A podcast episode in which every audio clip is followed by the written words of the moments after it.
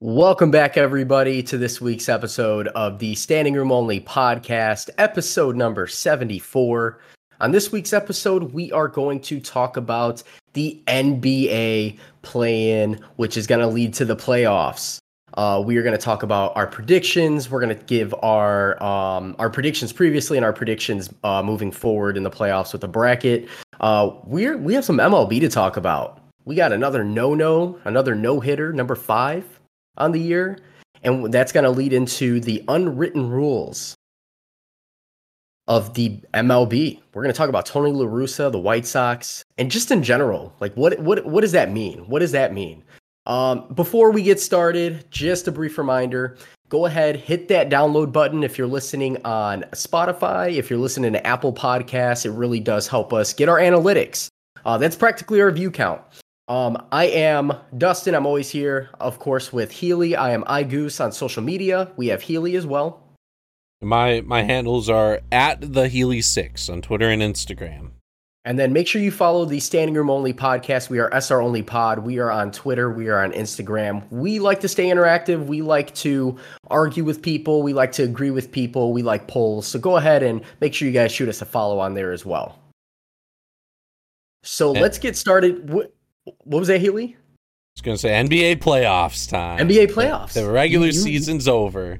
You beat me to it. So NBA playoffs, we have the NBA play in.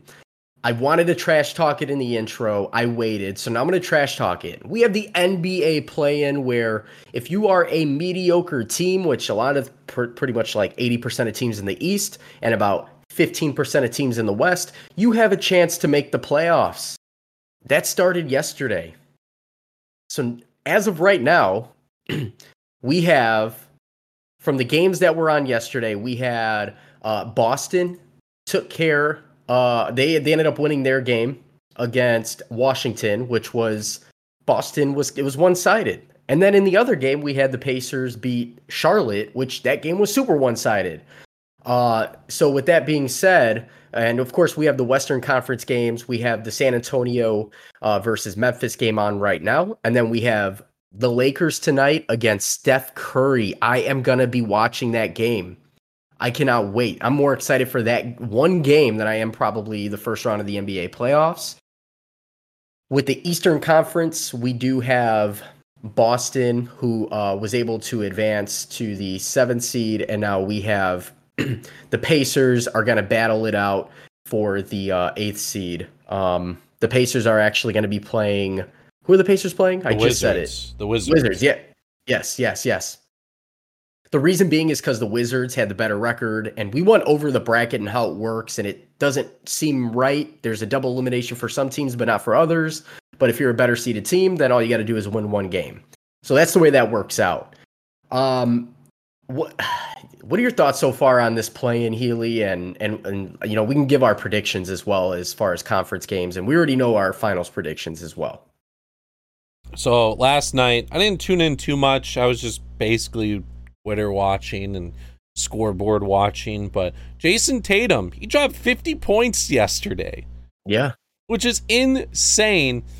And you said they they won easily over the Wizards. It was a close game going into the third quarter. The Wizards were definitely battling. Bradley Beal on his hamstring or whatever's like a little tight on him, bothering him. Uh, the big men situation just wasn't going in uh, Washington's way. Kind of kind of like the Chicago conversation we had earlier in the year. Alex Len should not be out there. It should be Daniel Gafford or at least one of their other big guys. I don't know why Alex Len plays so many minutes. Uh, I, I agree. Uh, Alex Alex Len's a big. He's just a really big body, but I don't. He doesn't. I don't think he's has any sort of athleticism like he used to have years ago when he was with Phoenix or whoever else he's been with. Mm-hmm. Gafford should have played more. He played 20 minutes. He actually played a solid game. He played a really damn good game. He's to be I think he should be a part of that core moving forward. Yeah, that'd be great to hear. And the Hornets, they went up against the Pacers and the Pacers front court is just it was too powerful. You got Miles mm-hmm. Turner and Sabonis going up against I don't even know who's down low. Is Cody Zeller still in in Charlotte no, and stuff? Well, he is. Miles Turner actually did not play. Miles Turner's oh. out until further notice. Um, but Sabonis, I mean, he had 21 rebounds, he had nine assists in the game. He only had 14 points, but they dominated that whole game. Uh, Brissett, who kind of came on late in the season for Indiana, played mm-hmm. a hell of a game. Dougie McBuckets. He dropped 20 oh. points in the first half yesterday. Somehow yeah. only ended up with 21. I don't get it. Off of like almost no dribbles in the whole game. He pulled a um a Klay Thompson. He actually pulled a Klay Thompson there. Just catch and shoot, catch and shoot. Um it's pretty cool seeing him do pretty well. I uh you know, obviously played with the Bulls, so um but the, I mean, even their bench, their bench came off. They ended up putting up like almost just over 50 points off the bench. Um, Charlotte, Charlotte's good. I actually really like Char- Charlotte and thought they played better than what I expected them to, uh, minus this game. But we got to factor in the fact that um, they're hurt. They're hurt. They uh, they're without Gordon Hayward, who actually played a major role, and you know, this season. He was he's missed quite a few games, but I mean, he did end up playing a major role. Uh, Lamelo Ball, he didn't play so well. He, I mean, he ended up putting up 14 points on four or 14. Uh, Miles Bridges had a good game. Terry Rozier. I, I just think that some of the main guys that normally you would expect them to get going and score did not do so well, such as Devonte Graham, who's hit or miss nowadays, who used to be great. Last year he was great for them. Mm-hmm. Um, you know, Miles Bridges has been good. I actually like Miles Bridges. Uh, but Terry Rozier, 0 for 9 from downtown. If you're not hitting these these, you know, your your main guys aren't doing what they do. Um, as far as like shooting threes or uh, Lamelo Ball had only like four assists um and four turnovers, so that kind of canceled out there. So it was just overall they just were out outpowered and they just couldn't stop the the the shooting from the Pacers. I mean, it's it's almost like every guy in their starting lineup could shoot minus Sabonis. He didn't hit mm-hmm. any threes, but everybody else hit multiple threes. So with the plan though, it's playing out exactly how it's supposed to so far. Both of the higher seats have won. We're set up for a pretty good matchup for this final spot in the East. Pacers versus Washington. I would have loved to see Washington beat the Celtics just because you would have been able to see Russell Westbrook face Durant and Harden in a playoff matchup. Unfortunately, they will have to face maybe the Sixers, which could be a decent matchup, but Joel Embiid will be there. Uh, in the West, where it's seen a, a good matchup already. You've already mentioned the Warriors and Lakers. We got blessed with this one there, there was not supposed to be these two good teams matching up in a play-in scenario. No, no. Um it's funny because the Lakers, I think, overall had the number one best defense. Yep, they had the best defense in the league. But when LeBron's out for a few weeks worth of games, Anthony Davis missed a lot of games. I hate to say it, but they are the team. They are the team. And I know a lot of analysts they argue that the Lakers don't have what it takes to compete with the best of the West, such as the Suns or Denver or the Clippers, simply because they're going to rely too much on uh, LeBron and Anthony Davis. We'll see moving forward. I still think with this, just them two, those other guys are role players, and that's just how it is. That's just how, I mean, that's how LeBron has always been. Give him another All Star or two, and the rest of the guys will just do what they got to do. But with that being said, we do have, as of right now, Memphis is up on San Antonio. It is a seven point game. Memphis led by like 20, just over 20 points, I think, in the first half. So it is now halftime, and it is only a seven point game, which San Antonio is a weird team. They're a very weird team. Um, I don't know if either team is going to make win more than maybe a game in the first round, no matter who they ended up uh, end up facing. which I Mhm. believe is going to end up by probably being either Utah. Yeah, I think it's going to end up being Utah.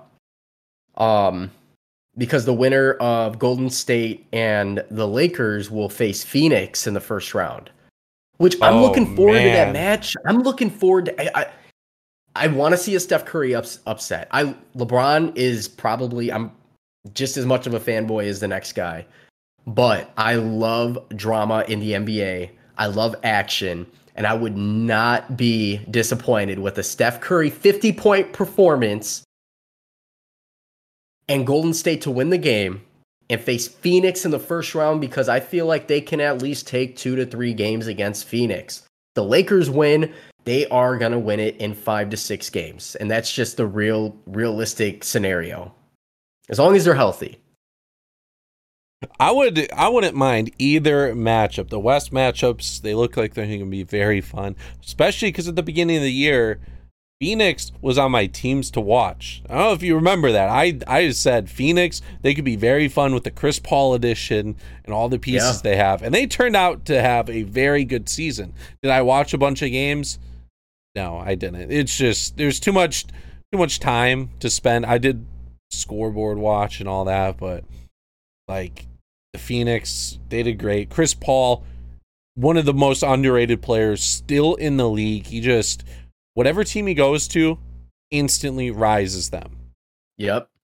Like statistically, statistically, like it's been proven on paper, he actually makes every single team better year over year.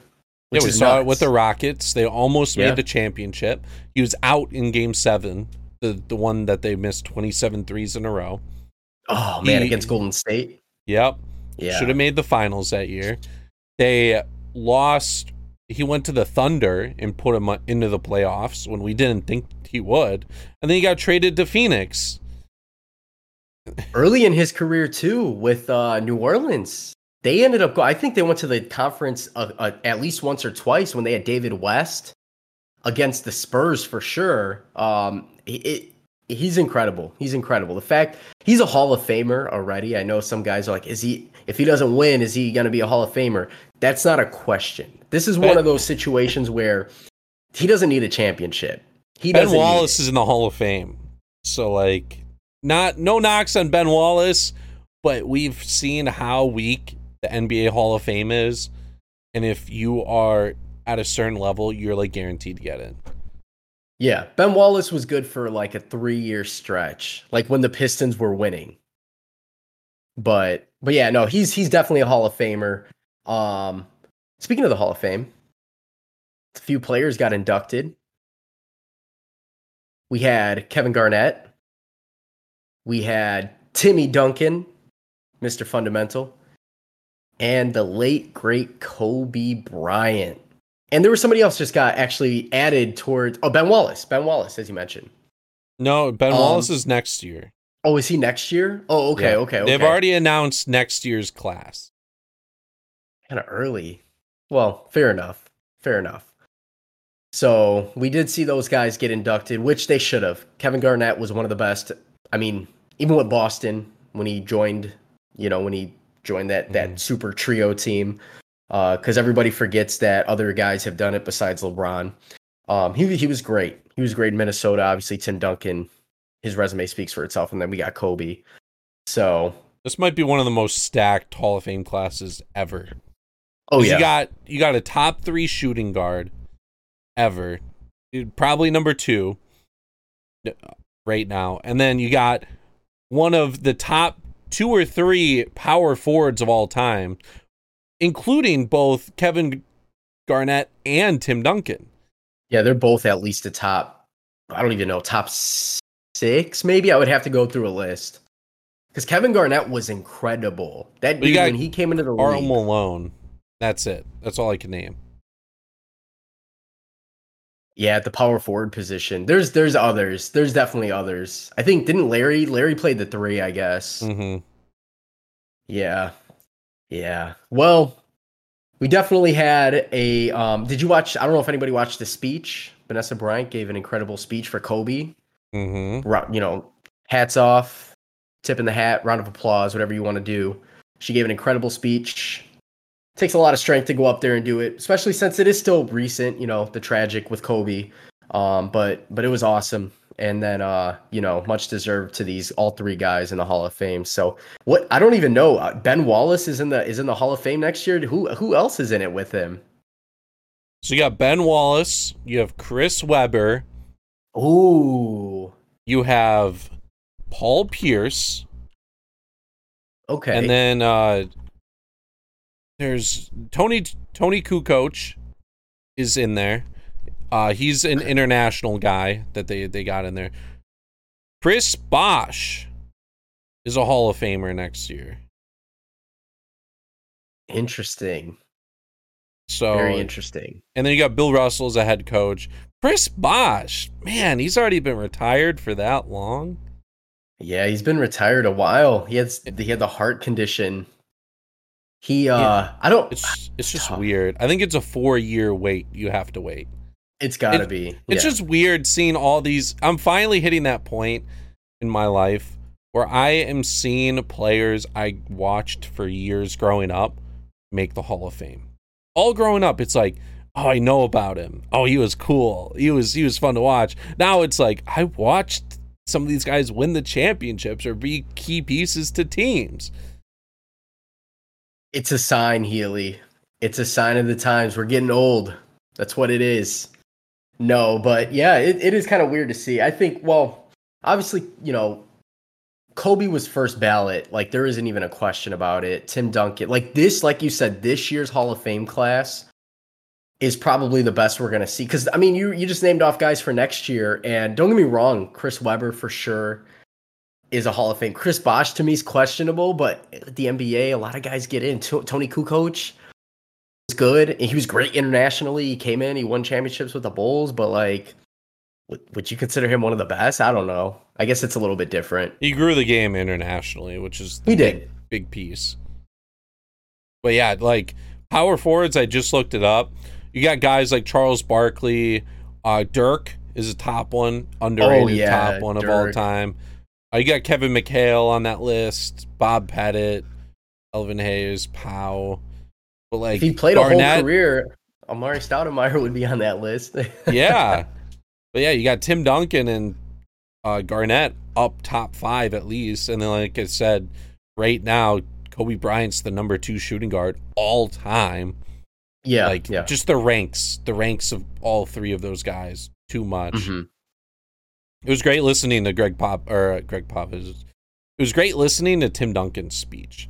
I could listen to that guy speak. I wish he had a podcast Yeah, yeah. his speech was awesome. It was cool listening to the stories he was talking about. He's had so many great moments in his career, and just I, I would love to just have him sit down for ten hours, speak about everything in his life, and I would listen to all of it.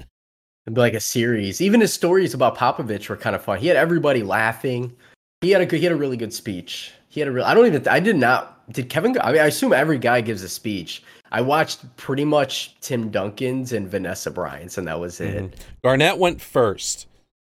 He- Okay. so I think the the big three were gonna go towards the end, but Garnett at the end of his speech was like, "I just wanted to go first. I was so nervous, like I just had to get it out of the way."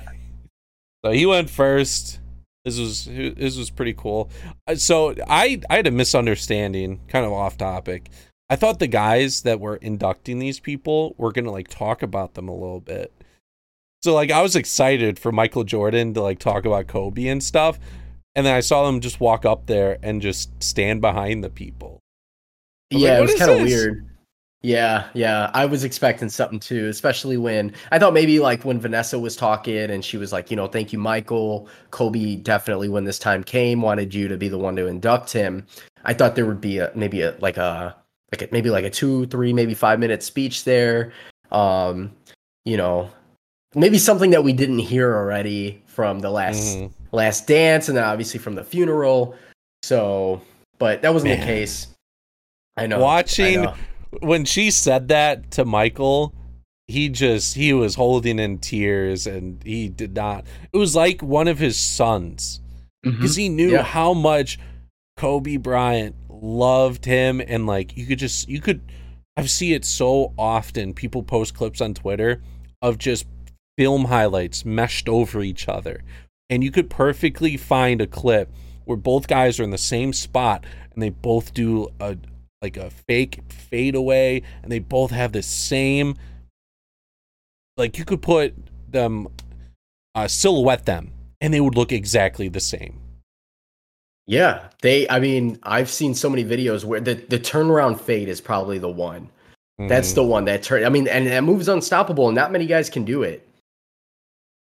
So my favorite line though with Jordan, and I know this turned into a Kobe segment. My favorite line probably will always be when Michael said he can he wouldn't lose to anybody one on one except for Kobe because he steals he's like he steals all my moves, which is he is hilarious because he does, but he's so good at it. He makes it his own.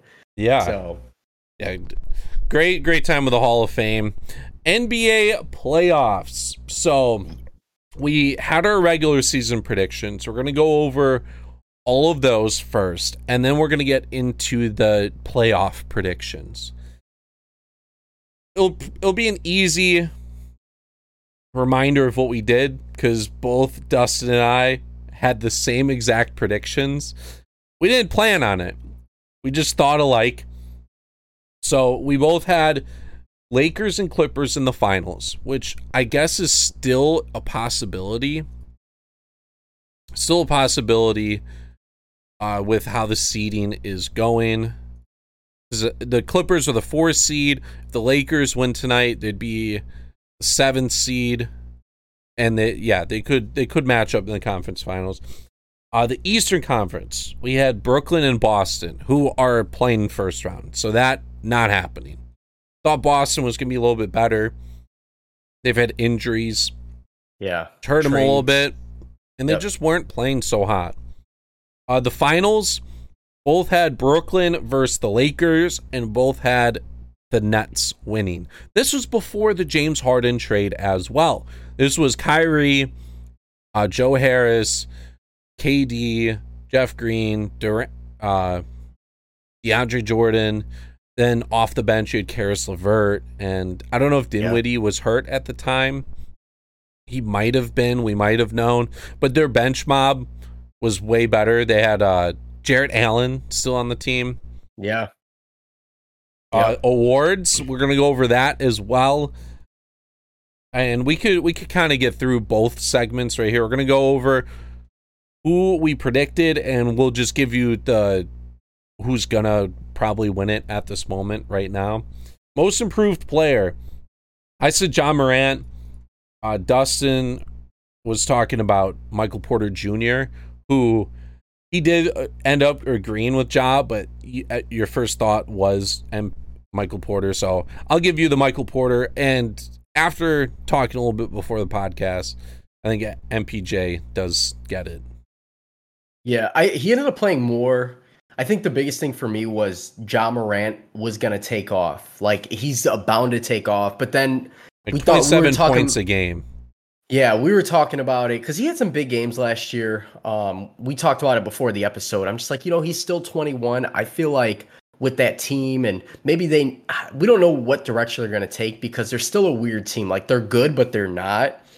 And so, with him being 21, I still think he's got a couple years before we really see elite Ja Morant. Like, yeah, we know he's got athleticism; he could jump through the roof.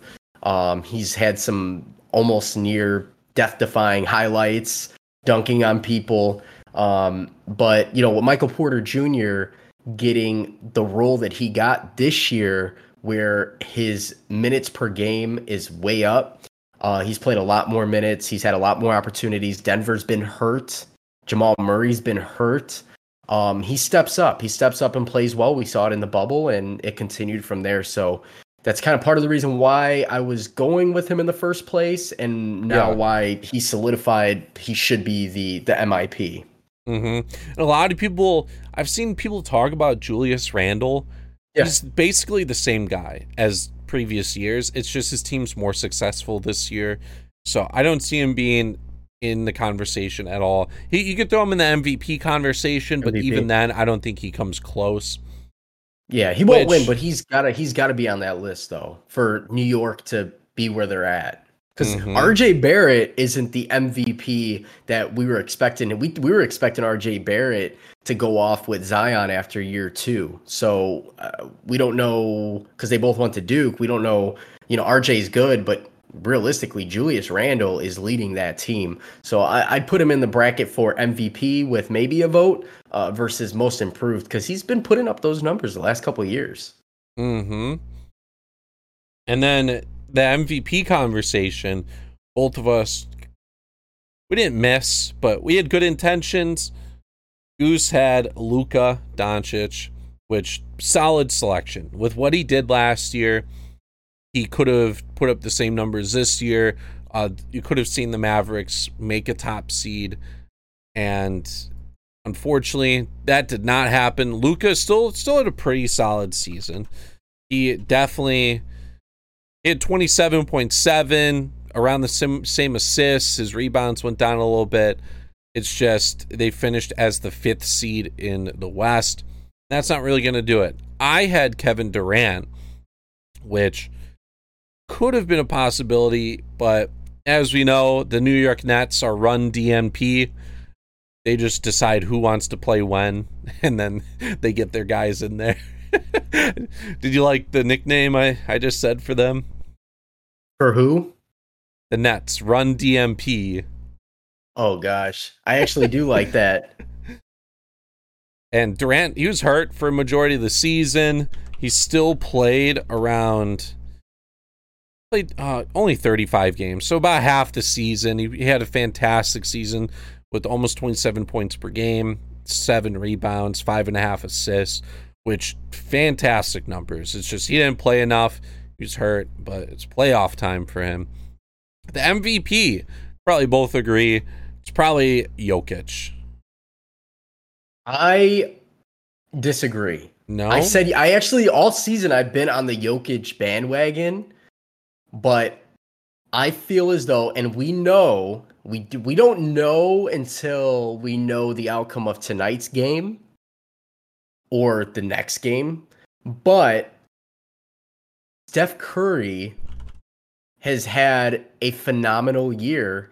A team without Klay Thompson, who is arguably one of the best two guards in the game, who, I mean, for them to be where they're at, playing against the Lakers in the play, and if they can beat the Lakers, I think my opinion is if they can solidify, get in the regular playoff bracket, win a game or two, he will win the MVP. Obviously, we don't know with the NBA because they don't announce the MVP till later.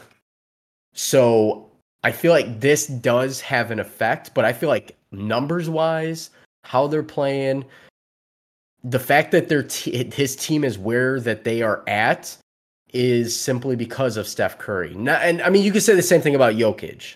Like Jokic to me all season, next to Joel Embiid, had pretty much the best season. Steph Curry kicked it up another notch in the last couple of months, so that's why I'm kind of like this Warriors team. I feel like he's playing with a handicap. You know, like they don't. He doesn't Mhm. really have anybody. He has Draymond. He has Andrew Wiggins, who occasionally can do some good things, and Kelly Oubre, who may or may not do things. I think he's even hurt now. So to see Steph Curry doing what he's doing and go back to the Steph Curry of old before Kevin Durant ever got there, and he's doing it without Klay Thompson, that says a lot. That says a lot. Denver has more pieces, but what Jokic is doing at the big man position, I feel like, yeah, he's probably going to end up getting it, but Steph Curry would get my vote, depending on tonight's game. Yeah, I, I don't know when they do the voting because it is regular season. I know in a Major League Baseball, as soon as the season's over, boom, they vote because you don't Mhm. want any influence from anything that's happened afterwards. Steph Curry, though, kind of forgot. I know you you mentioned right before the podcast, so I kind of forgot. But yeah, he's single handedly carried their team. The amount of ten plus three point games he's had this season Yeah. is more than a lot of people have had in their entire careers. And even like James Wiseman being hurt, Yeah. like he was supposed to be that center for them, and he's just not there. So I I want to be mad if Steph Curry was like that, especially. I don't like how the NBA bases a lot of this off of seeding. Kind of Mhm. makes sense, but at the same time, Russell Westbrook won it a few years ago, averaging the triple double narrative. Steph Curry does have a good narrative. He is a more likable player.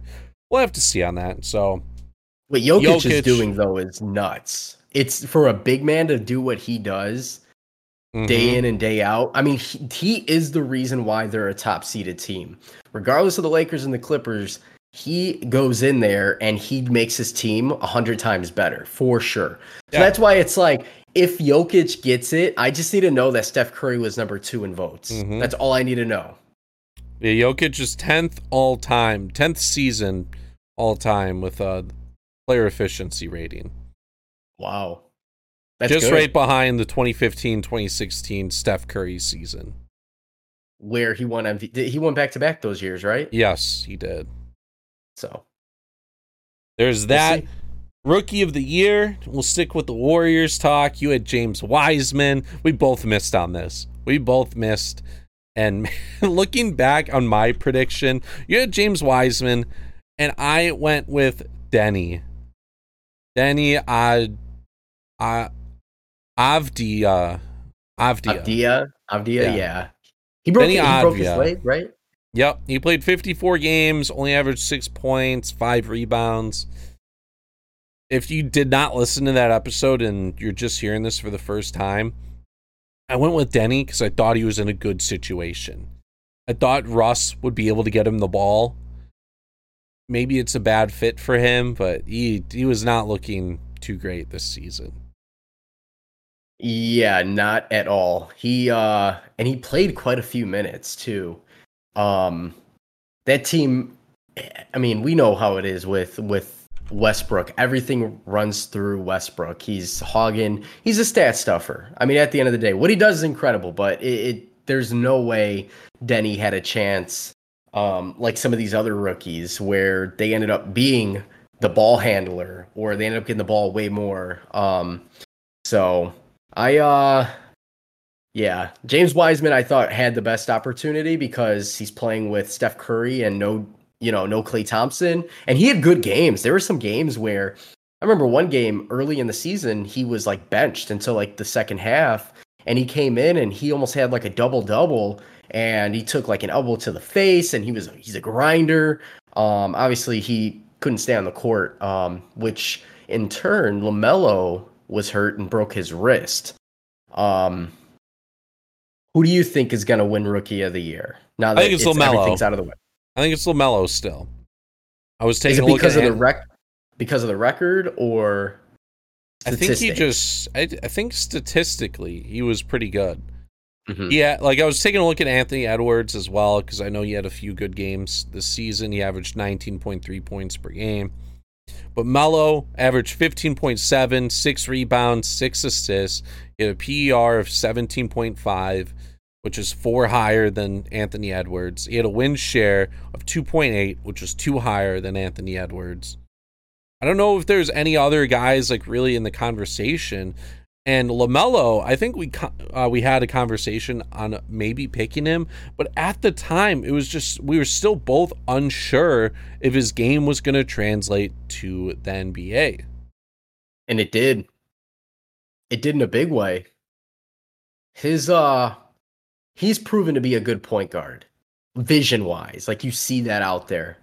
I'm I'm torn between the two, Anthony Edwards and uh LaMelo Ball. I mean, even the fact that you said that the win difference differential is only what, two games?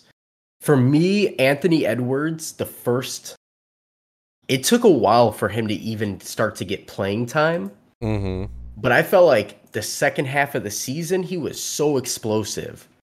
He ended up having 20 plus games. He had 33 20 plus games in the season. The next closest rookie had 17 games, which I don't even know if that I think that might have been Haliburton or I don't even know. But if we're basing it off of full season, yes, LaMelo Ball, but who do I think made a bigger impact considering the situation that he well, technically LaMelo Ball didn't start at point guard either. Terry Rozier was he starting was out for a while. while. So I guess it goes both ways. Yeah, my, my pick is definitely LaMelo Ball, but I feel like future wise, you're gonna see these two guys start starting next season. We're gonna be just blowing up. They're gonna be blowing up. Anthony Edwards is gonna be blowing up highlights. Lamelo Ball already is blowing up highlights.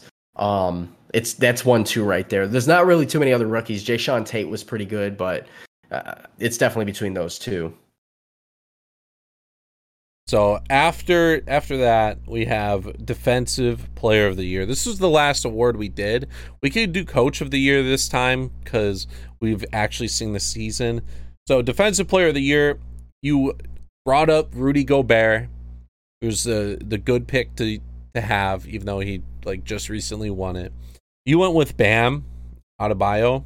Thought he was going to step up this year, and then I went with Anthony Davis which I don't think both of these guys are going to finish in the top two. The main mm-hmm. conversation I'm seeing is Rudy Gobert and Ben Simmons, but I think Gobert wins it. Yeah, I, th- I yeah, yeah. Ben Simmons was actually leading that ladder for quite a bit, and he's good. He's good for his position. I feel like at some point you have to look at statistics. He's not a top threat when it comes to steals. He's not a top dart. He's like right in the middle of the pack. I know that there's so much more to defense. How many points do you give up on a daily basis? Your rebounds. But I feel like Rudy Gobert kicked it up a notch and he's got to be it's I mean even some people are talking about Giannis. I think Giannis is on that list even. But with the game uh with the season that Rudy Gobert had, you know, averaging another 13 and a half rebounds a game, um averaged he ended up getting 2.7 blocks, which is a career high for him. And the fact that Utah is where they're at in the West kind of helps with that. Um, ben Simmons is good. I give him. I mean, he's a great defender, but I just I never saw what some some analysts were seeing. I guess just from watching their games, I felt like Joel Embiid, him and Tobias Harris are the main reasons why they're even great. Uh, I thought maybe Ben Simmons would get traded. Obviously, that wasn't the case. Um, but yeah, everything's pointing to Rudy Gobert. Okay, okay. And then coach of the year, after looking at the standings, I think this should be probably an easy pick. Got some some teams that are doing very well. The one that's sticking out for me and a team that should not have done well at all this season, still made a top half of a bracket, the New York Knicks. Tom yeah. Thibodeau. Yeah. Like their I, expected wins were not where they're at. I saw a graph today. They were just blowing they blow blew out their expectations compared to every other team and their win loss records. Which is huge. Nobody expected. I mean, even look at their team. And I'm not saying their team is bad, and I'm not saying anything bad about any of those players. I just feel like if you look at the Knicks roster and look at their stats, look at a stat sheet, they're not a playoff team. You have guys who are scattered about. You have Julius Randle, who's good, but then you look at Derrick Rose and you're like, okay, well, we have we all have a soft heart for Derrick Rose. I mean, he what he did with in the NBA was incredible. His comeback story was great. You're like RJ Barrett's not really doing much. Immanuel Quickley stepped up. He's doing pretty good, but again, usually most of these teams have at least two guys where you're like, okay, these guys are great. This team is good. But the fact that Tom did it with this team puts him up there. And I don't think enough people are talking about it. I don't think enough people are talking about Tom Thibodeau. I know he's up there, but he definitely, to me, should be at least considered the coach of the year in the Eastern. I just feel like there are some other coaches that may fall in line ahead of him. Is is he your pick? Yeah, right now I'm gonna I'm gonna say Thibodeau because you got most of their starting games. It was R.J. Barrett, Julius Randle, Reggie Bullock, Elfrid Payton, and then Nerlens Noel. With guys like Taj Gibson, Austin Rivers, Mitchell Robinson was there, but he is hurt. He was out. Uh, you had Quickley Burks, Rose all coming off the bench as well. Obi Toppin, Kevin Knox. Like their team just I don't know how they won 40 games. I don't. Yeah, yeah, you're slowly convincing me that Thibs should be. So I originally was going to say Monty Williams, which Monty actually won the NBCA Coach of the Year, which is the uh, the coaches association. Mhm. They vote uh, at the end of the season, and he did win it, um, according to them. And I was on board with that. I was like, the Suns. it's not a bad pick. like 20 games over last year. And I know they added uh, Chris Paul, which is a, a huge addition, but to to to still battle out in the West, which it proved to be a, still a good conference. I wouldn't say that they are as dominant as they used to be. They're still a good, damn good conference, better than the East. That was going to be my pick, and I still feel like he is going to win it. Thibs, though, definitely makes a damn good argument a damn good argument. The only argument to uh to if I want to play devil's advocate is he's in the East. So that's the only downside with that. The East Mhm. generally is weaker. Um we've seen teams get hurt. Um you know a lot of the, you know, Indiana wasn't as good as we thought they would be. Washington wasn't as good as as we thought. Uh, Boston was playing hurt. They made trades. So I feel like it just I can't. I don't want to take any. isn't bad. No. I don't want to take anything away from Thibs though. Like what he did is incredible with that team.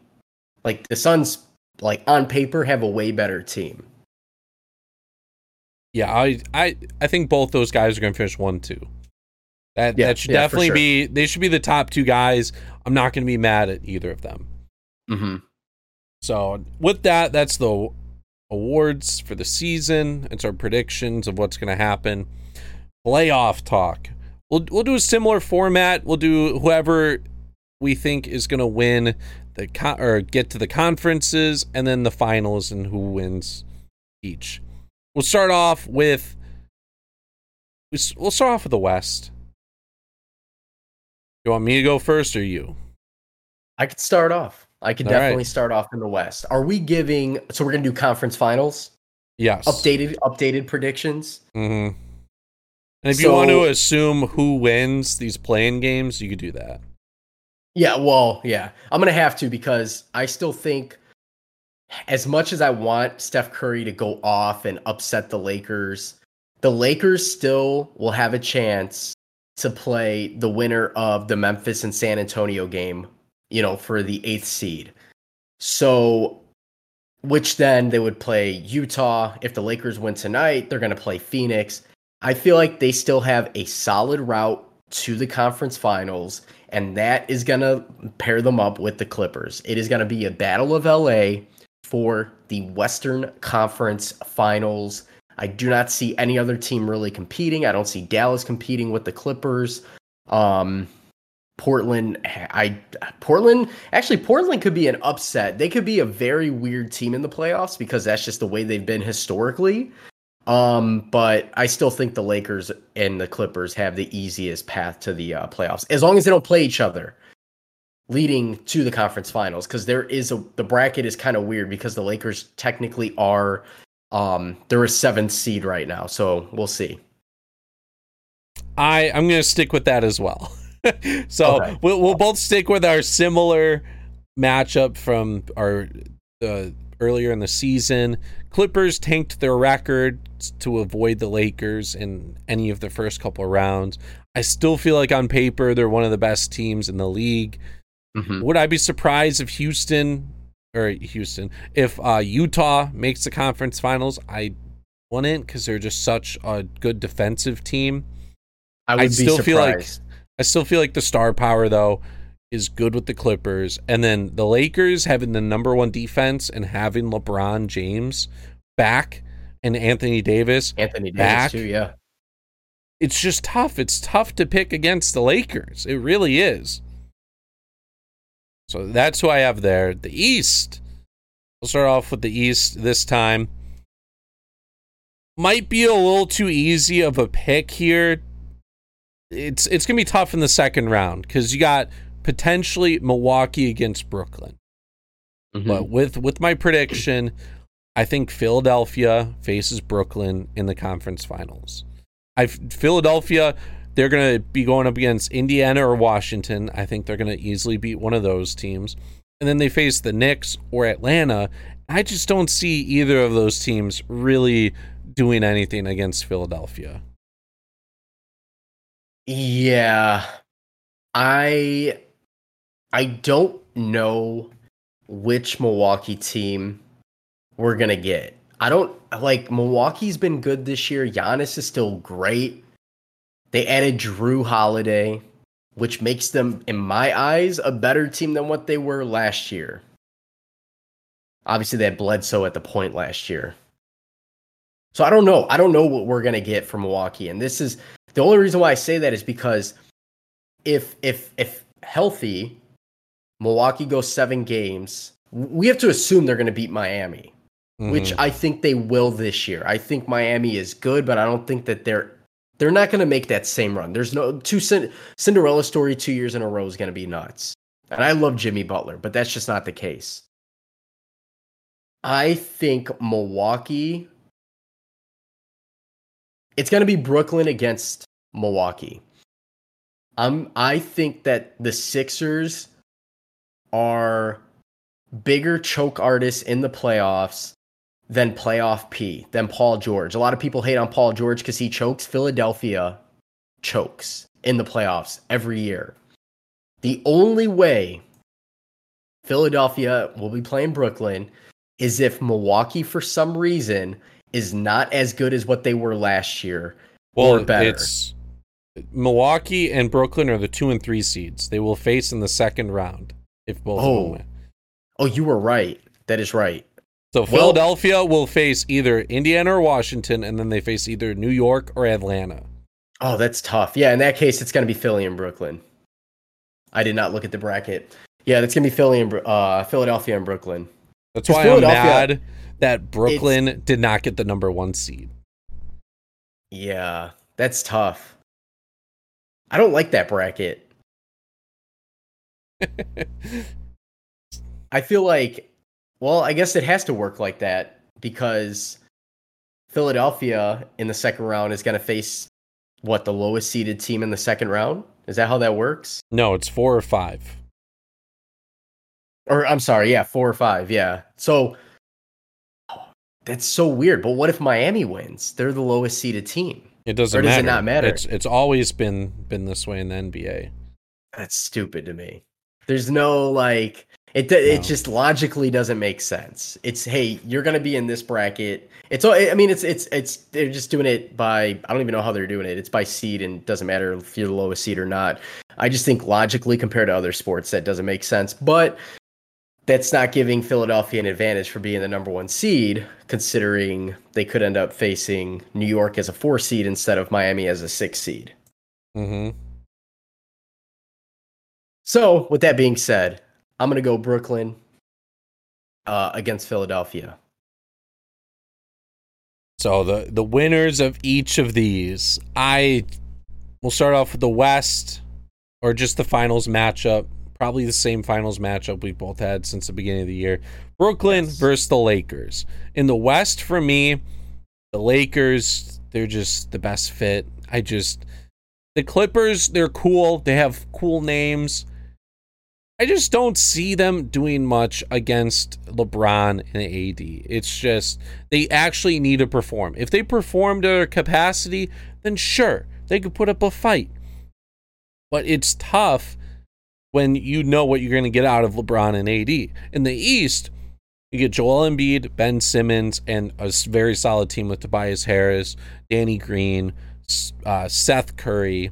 They have a pretty good bench mm-hmm. going up against the Brooklyn Nets, which Joel Embiid's sick. He could drop 40 points every game, 40 to 50, but other people are going to need to score.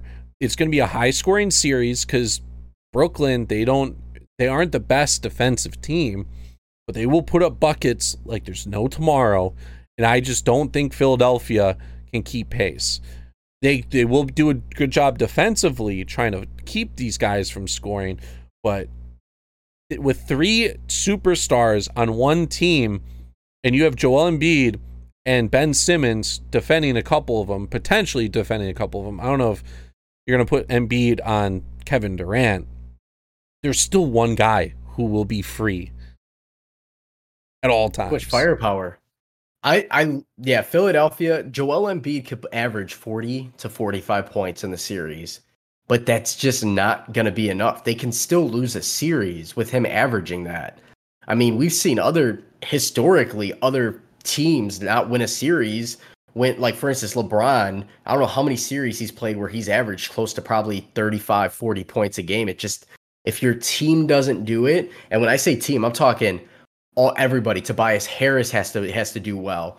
Uh, ben Simmons, defensive player of the year, Ben Simmons, that everybody is you know praising him for, has to be able to.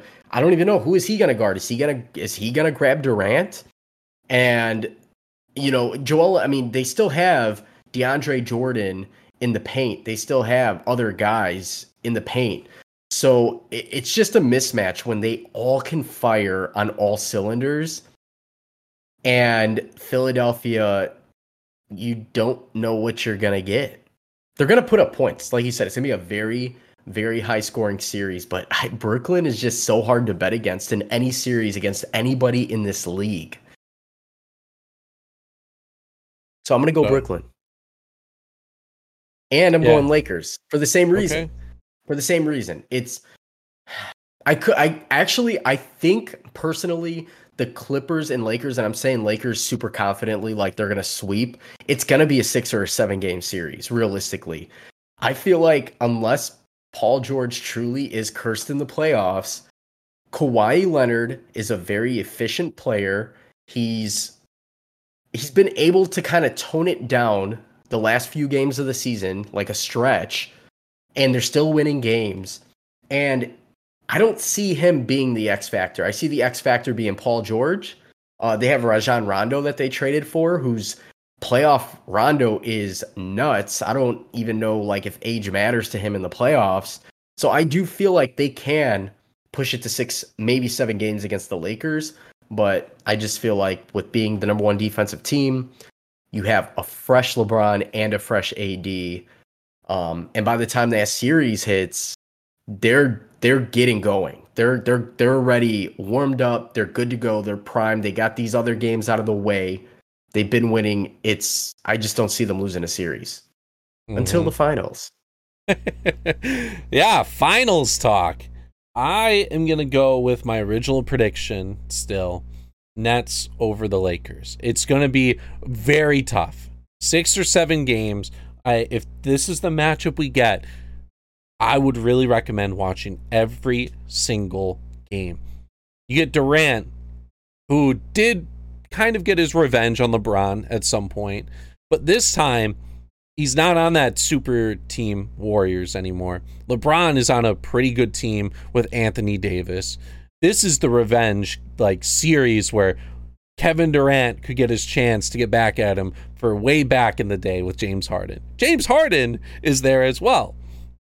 And he then wants his revenge too. And then you get Kyrie Irving going up against LeBron. The storylines are amazing.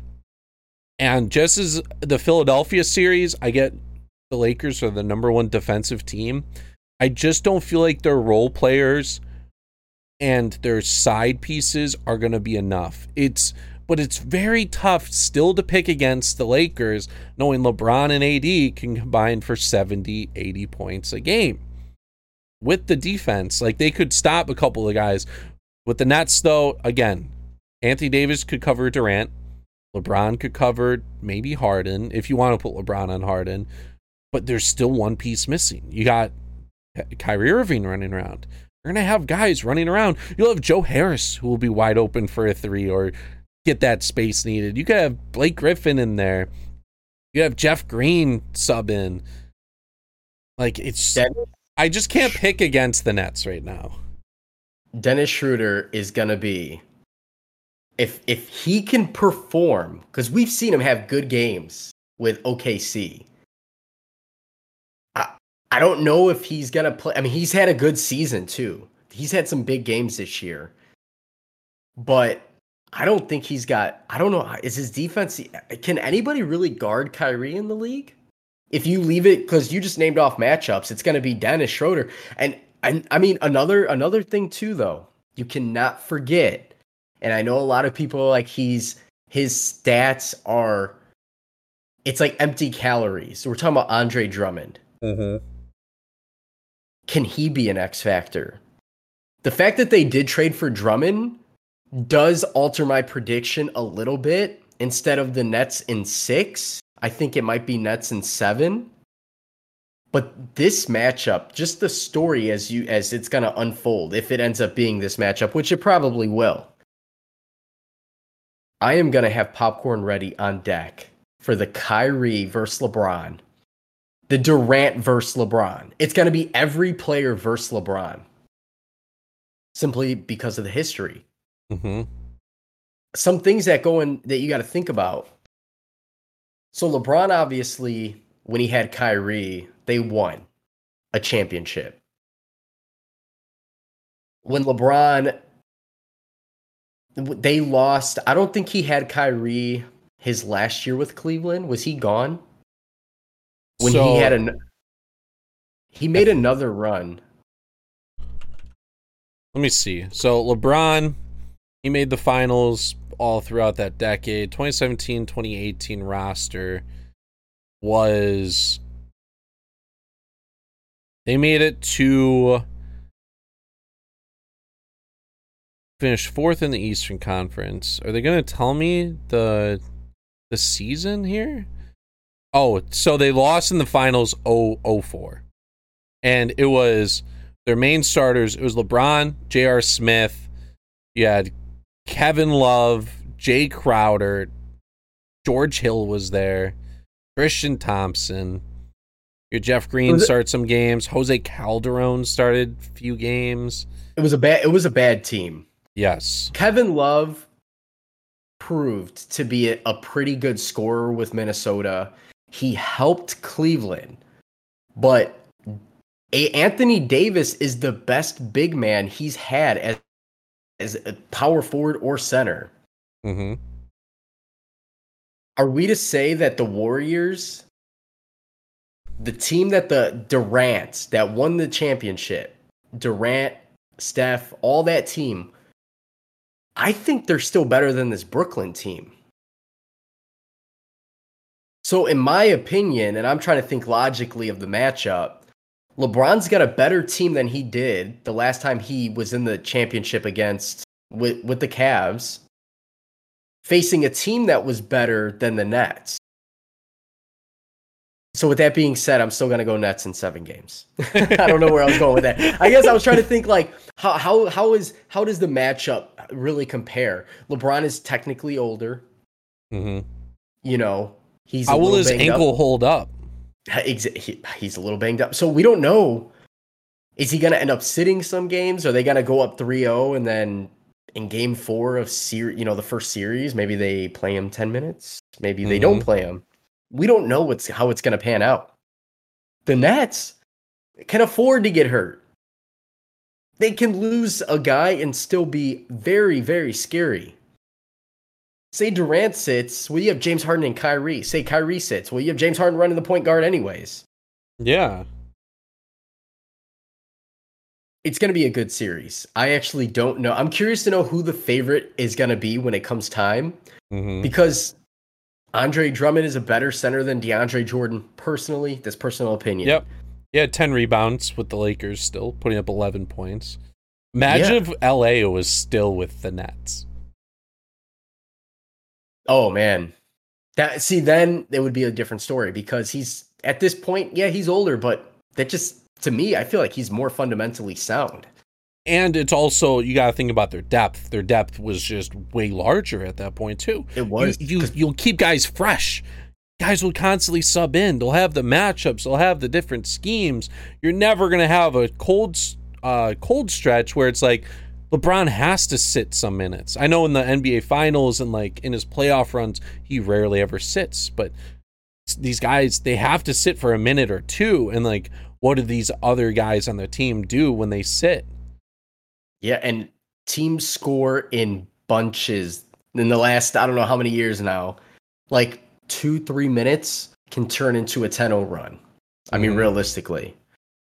Maybe they have to alternate. Maybe, maybe, you know, don't sit Anthony Davis and LeBron at the same time. You know, it's gonna there's gonna be some strategic there, but I don't I don't know.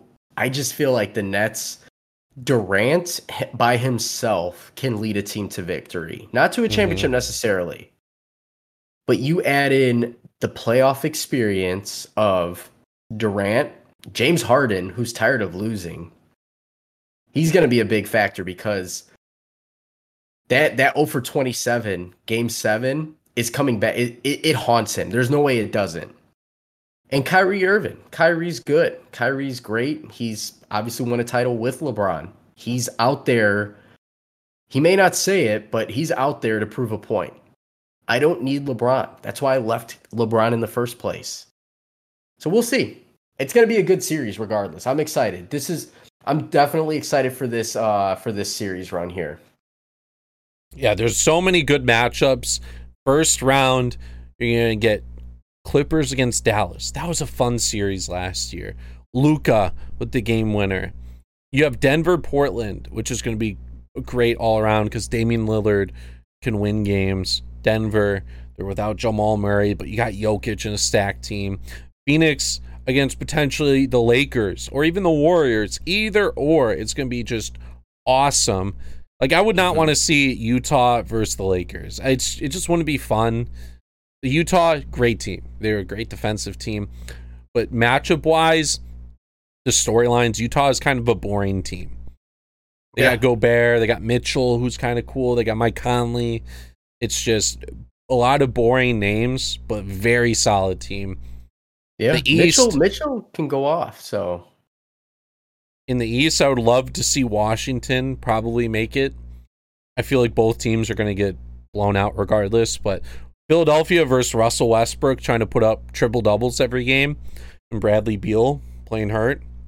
The Knicks versus Atlanta. That's going to be a fun series to watch just because those teams are just okay teams and matchup wise they they are great comparisons. The Heat Yeah. versus Milwaukee going to be a great matchup because last year the Heat ended up beating Milwaukee in the playoffs. Bam with the block towards the end of one of the games. oh then. Brooklyn, Boston. Brooklyn had to sneak into the playoffs. They had a rough stretch. And Jayson Tatum, who's out on their team? I thought Tatum was out Boston? for Boston. Ja- yeah. Yeah. Uh no, I was saying you said Brooklyn, but yeah, no. Uh, Tatum has been on and off with injury, but Jaylen Brown's done. He's out for the year. Oh, it's Jaylen Brown who's done. Okay, yeah, he's done but for the year. So uh, Marcus Smart, according to Marv Albert, Marcus Smart is on the court five times at the same time. I don't know if you watched the game or not, but he kept calling players that were not Marcus Smart. He kept calling them Marcus Smart, which was hilarious. Um, shout out to Marv Marv Albert there. Um, I just don't see Brooklyn. They just Jayson Tatum can literally put up 50 to 60 points and it's not going to be enough to to battle um Brooklyn uh if they end up of course winning um their next game. Boston would have to beat Indiana and I don't I feel like Indiana's going to beat Boston in that first round or in this in this next playing game. Well, it's Indiana, Washington. Or I'm sorry, Indiana Washington Boston lost. Boston Um, won.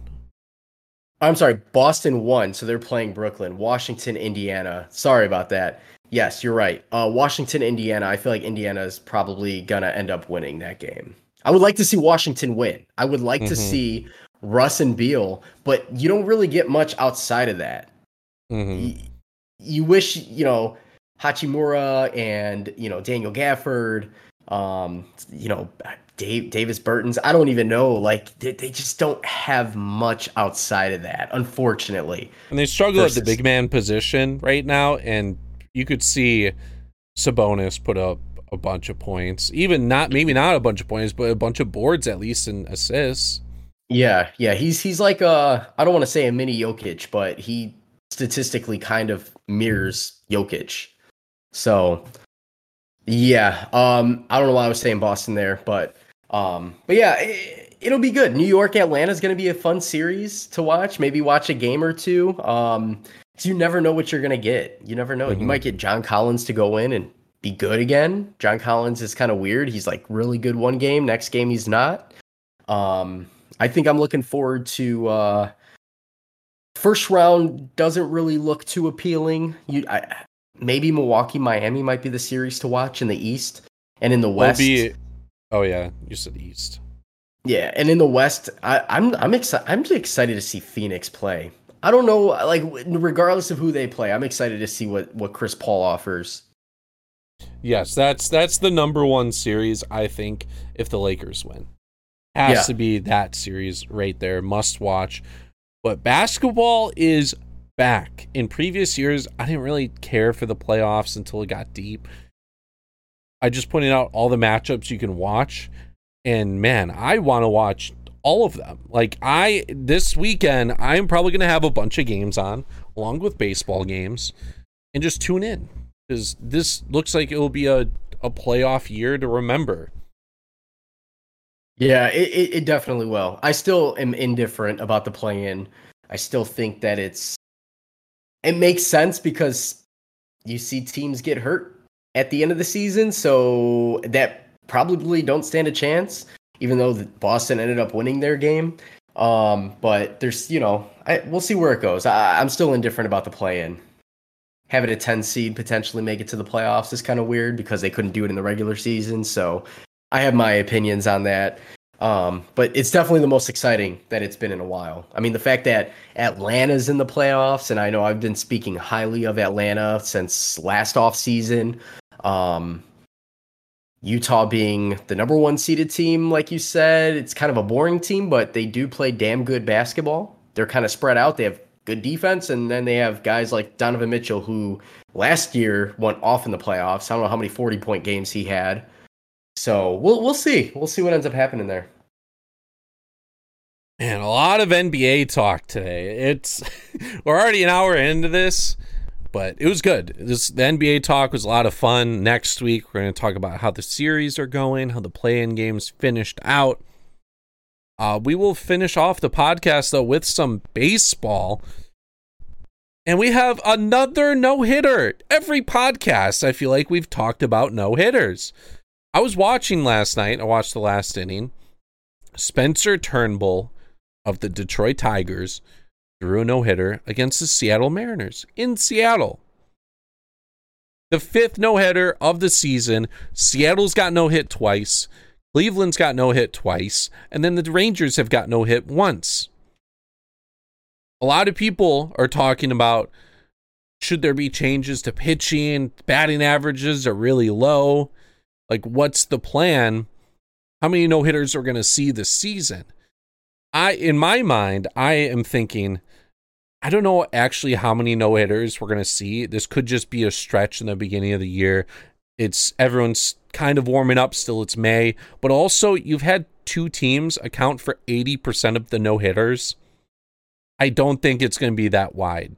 Like you'll see guys somewhat get close, but the Mariners lineups that they've been putting out, they just they aren't great lineups at all. Their average on the year is 199 as a team. It's terrible. And then the Indians, another team where like you have Jose Ramirez, he's cool. He's definitely a great player. He's only one of the guys though. He could have a bad day and all of a sudden they're on no hitter watch because their the rest of their team isn't good. Yeah.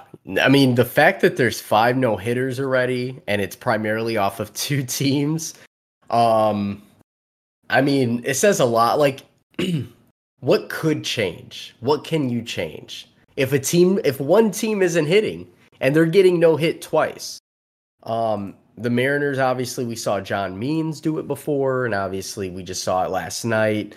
Um, I, have we seen? We haven't seen this many no hitters in a season this early in a season. I think the record's eight for a year. Seven. Seven. And what was that? The eighteen hundreds? No, it was it was a while ago, but yeah, like seven in a year is crazy. And we're in May. Like th- there's still a couple weeks left in May. Then you have June, July, August, September, and maybe the first week of so at least October. four and a half months left of baseball to get get three two. more no hitters, three, three technically, to break the yeah. record. That's nuts. Now, are we going to see it? Maybe. It's possible. It's very well possible. We are seeing a pitcher ball now. So previous years we did see the juiced ball era.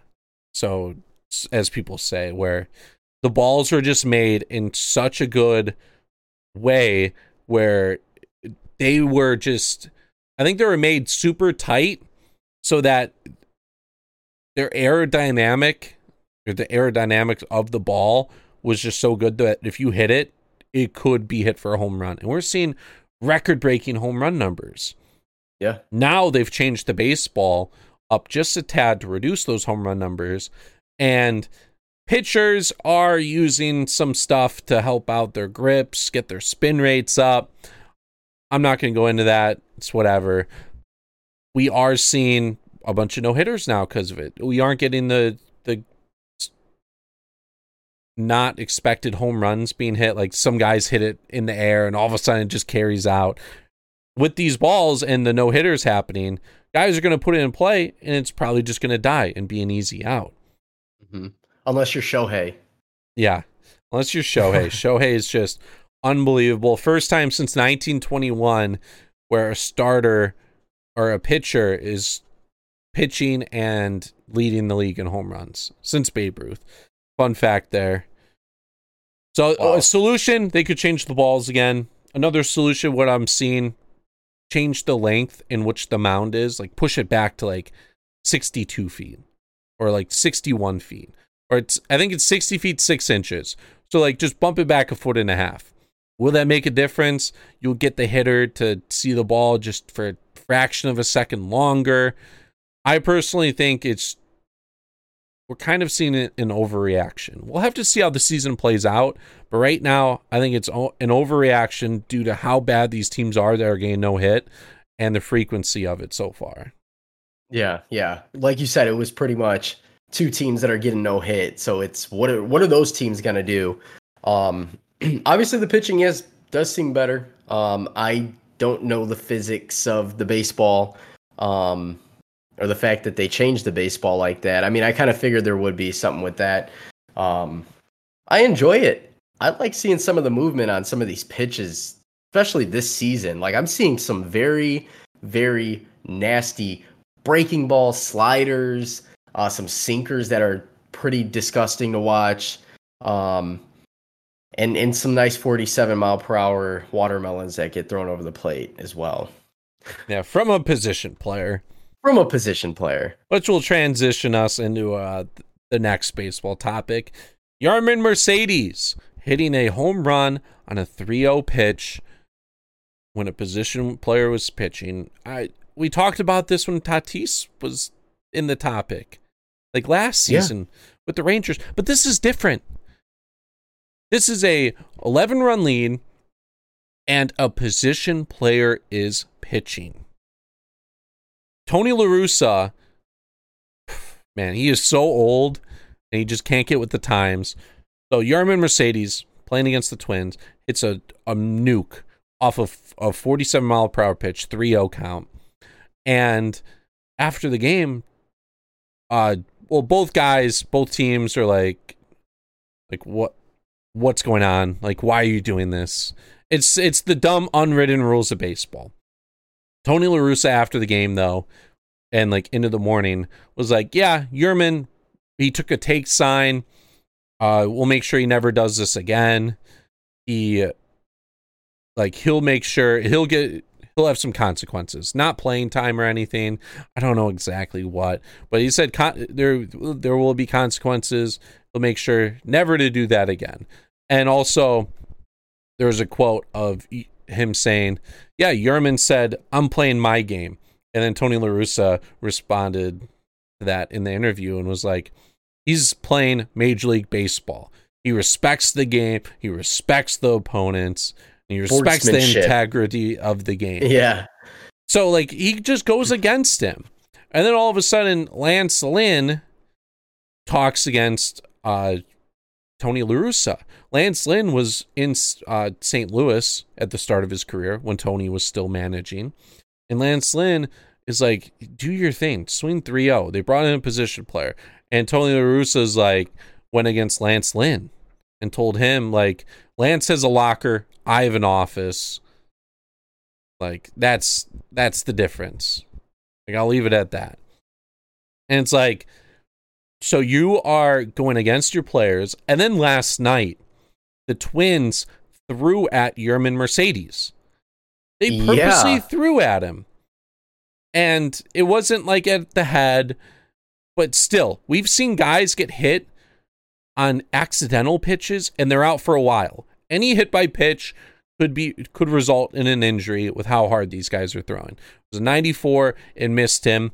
It was funny because Tyler Duffey was like, "I'm doing this right." You could read on TV. He like turned around and he asked someone, "He's like, I'm doing this right," because he missed.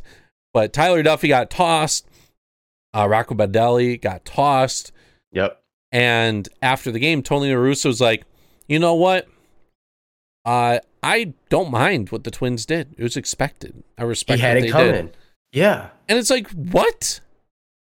No, You're not backing up your your guys. You you're going to war with these guys. You're their leader. And the fact that the players are sticking up for Yermín, not just the Sox players. There's Marcus Stroman made a comment about it uh, in, on Twitter. Trevor was back- Bauer. Yeah, Bauer. I mean, guy. Here's the thing: if we are accepting the generational shift in baseball to where we want the showboating, we want to be able to bat flip across the field. Apparently, we want the pitchers to get fired up. well, let's let's let's take a step back here, and yeah, there. Okay, sure. There's unwritten rules. It's dumb because they're unwritten. I get it. That's that's called tradition. That's traditionally. But we're not in a in an era of tradition. We're not. It's a transition. It's an it's an evolution. Yermín Mercedes is on a rookie contract. Eventually arbitration is going to come up. He is going to let's face it, we're in a league where every home run and every hit gets you paid more dollars than if you didn't have that extra hit. Yermín Mercedes is how old is he? 28 years old, I think. Yes, 28 year old rookie. He's only going to get, if he makes it to free agency, one like potentially big contract. One- Which it won't even be big because he's going to be 34 at the time 33, 34. And so, and for for Tony La Russa to say, well, he's a rookie, so I guess we expect it pretty much, like without actually saying it like that. I I, I wasn't a fan of Tony La Russa getting signed. We said, and I specifically, you remember telling me it's a feel good story. It's a feel good story to bring in a coach who's won previously and also used to coach this team, and there was a fallout. I get it. Yeah, it was his But- biggest regret that he probably did not want to take to the grave. He got, he saw the opportunity. He's like, yes, I don't have this regret anymore. my my biggest thing is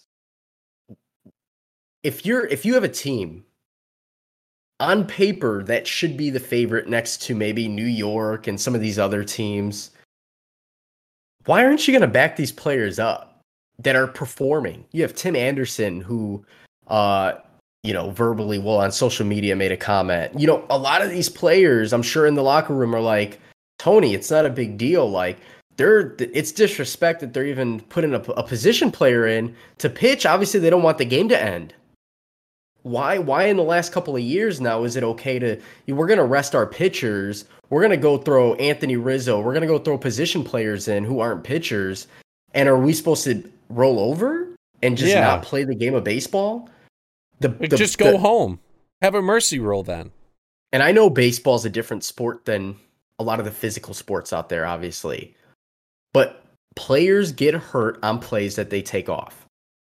And I know Yermín Mercedes, if he takes the 3 0 count, it's going to be 3 1. That pitcher's going right over the plate. Who's to say he's not taking the next pitch out of the out of the park anyways? So it doesn't make sense. And, and the Twins announcers were kind of like, it very, their logic didn't make sense. They're like, he was going to get the strike. He's going to get the green light on the next pitch to hit out. Why would he not do it then? What's the difference? I don't I don't understand what the big hoopla is. I, I understand tradition. I understand the other team was butthurt. And that's fine. If you want to throw at Yermín, that's cool. Obviously, you got ejected. You didn't hit him, so you kind of look. Uh, I don't want to say dumb, but you didn't hit the player, and it's just it's just bad. It's just I, Tony, what Tony La Russa is doing right now is he is single handedly lining up a, a, a bunch of fans of the game of the team that will continue to be fans of the team minus Tony La Russa, and I'm talking hate. I'm talking like you you're dogging your own player. You're you're talking about a division rival team that you battled with last season for the playoffs, and you're giving them the okay to hit your guy. Like that, mm. that to me, that doesn't seem right. That would be like my dad going out and I bumped into a kid and it was an accident, but I bumped into him, right? So I deserve to get beat up for it. And my dad's like, hey, you had it coming. You know, or you know like it's just it it's it's demoralizing and i think that DUI Tony should be a little bit more sensible towards his players and the fact that they have a winning team right now and don't go at least if you're going to say something say it behind closed doors don't go to the public and say hey twins we're sorry uh Yermín doesn't know any better uh, because he's a rookie. Well, you're talking about a guy who's 28 years old who's been battling his ass off to get into the to the league to make it to the show. So it's just bad overall. I I, I just have a I've had a bad taste of Tony La Russa, and this the fact that he keeps going back and forth about it is making him look like a, a clown. He's a clown. It's and the bad part is is Jerry Reinsdorf loves Tony La Russa, so it's just not going to happen. It just won't. Yeah. Unfortunately, they might end up winning with Tony La Russa as head coach. And I feel like Tony La Russa is going to be enshrined by the White Sox organization as though he won it when realistically they, they just are super talented. Their mm-hmm. bats are phenomenal. The pitching is generally good. Um, minus, I think yesterday their bullpen gave up a, a win, but I mean, they're a good. They're just an overall good team, and it's just, it's just they're in the they're in the public. They're in the news for the wrong reasons. Let the guys, let these boys play baseball. Let them play. We'll see if this rolls over or uh,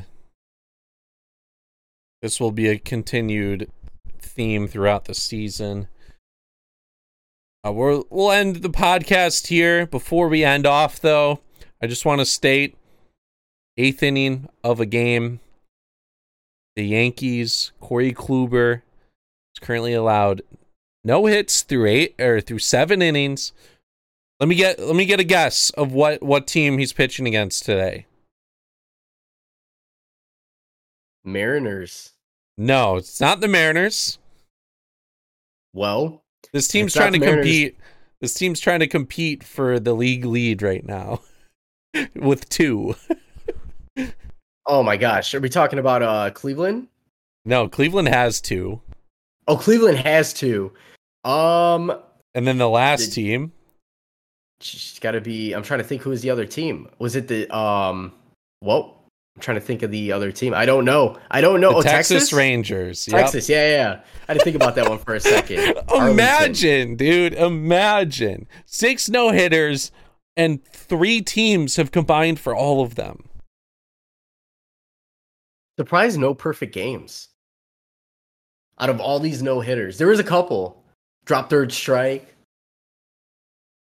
That's gonna be crazy. Corey Kluber. He's been quiet this year. He's been very quiet this year. Yeah, he's coming off injury you, in which he had with Texas.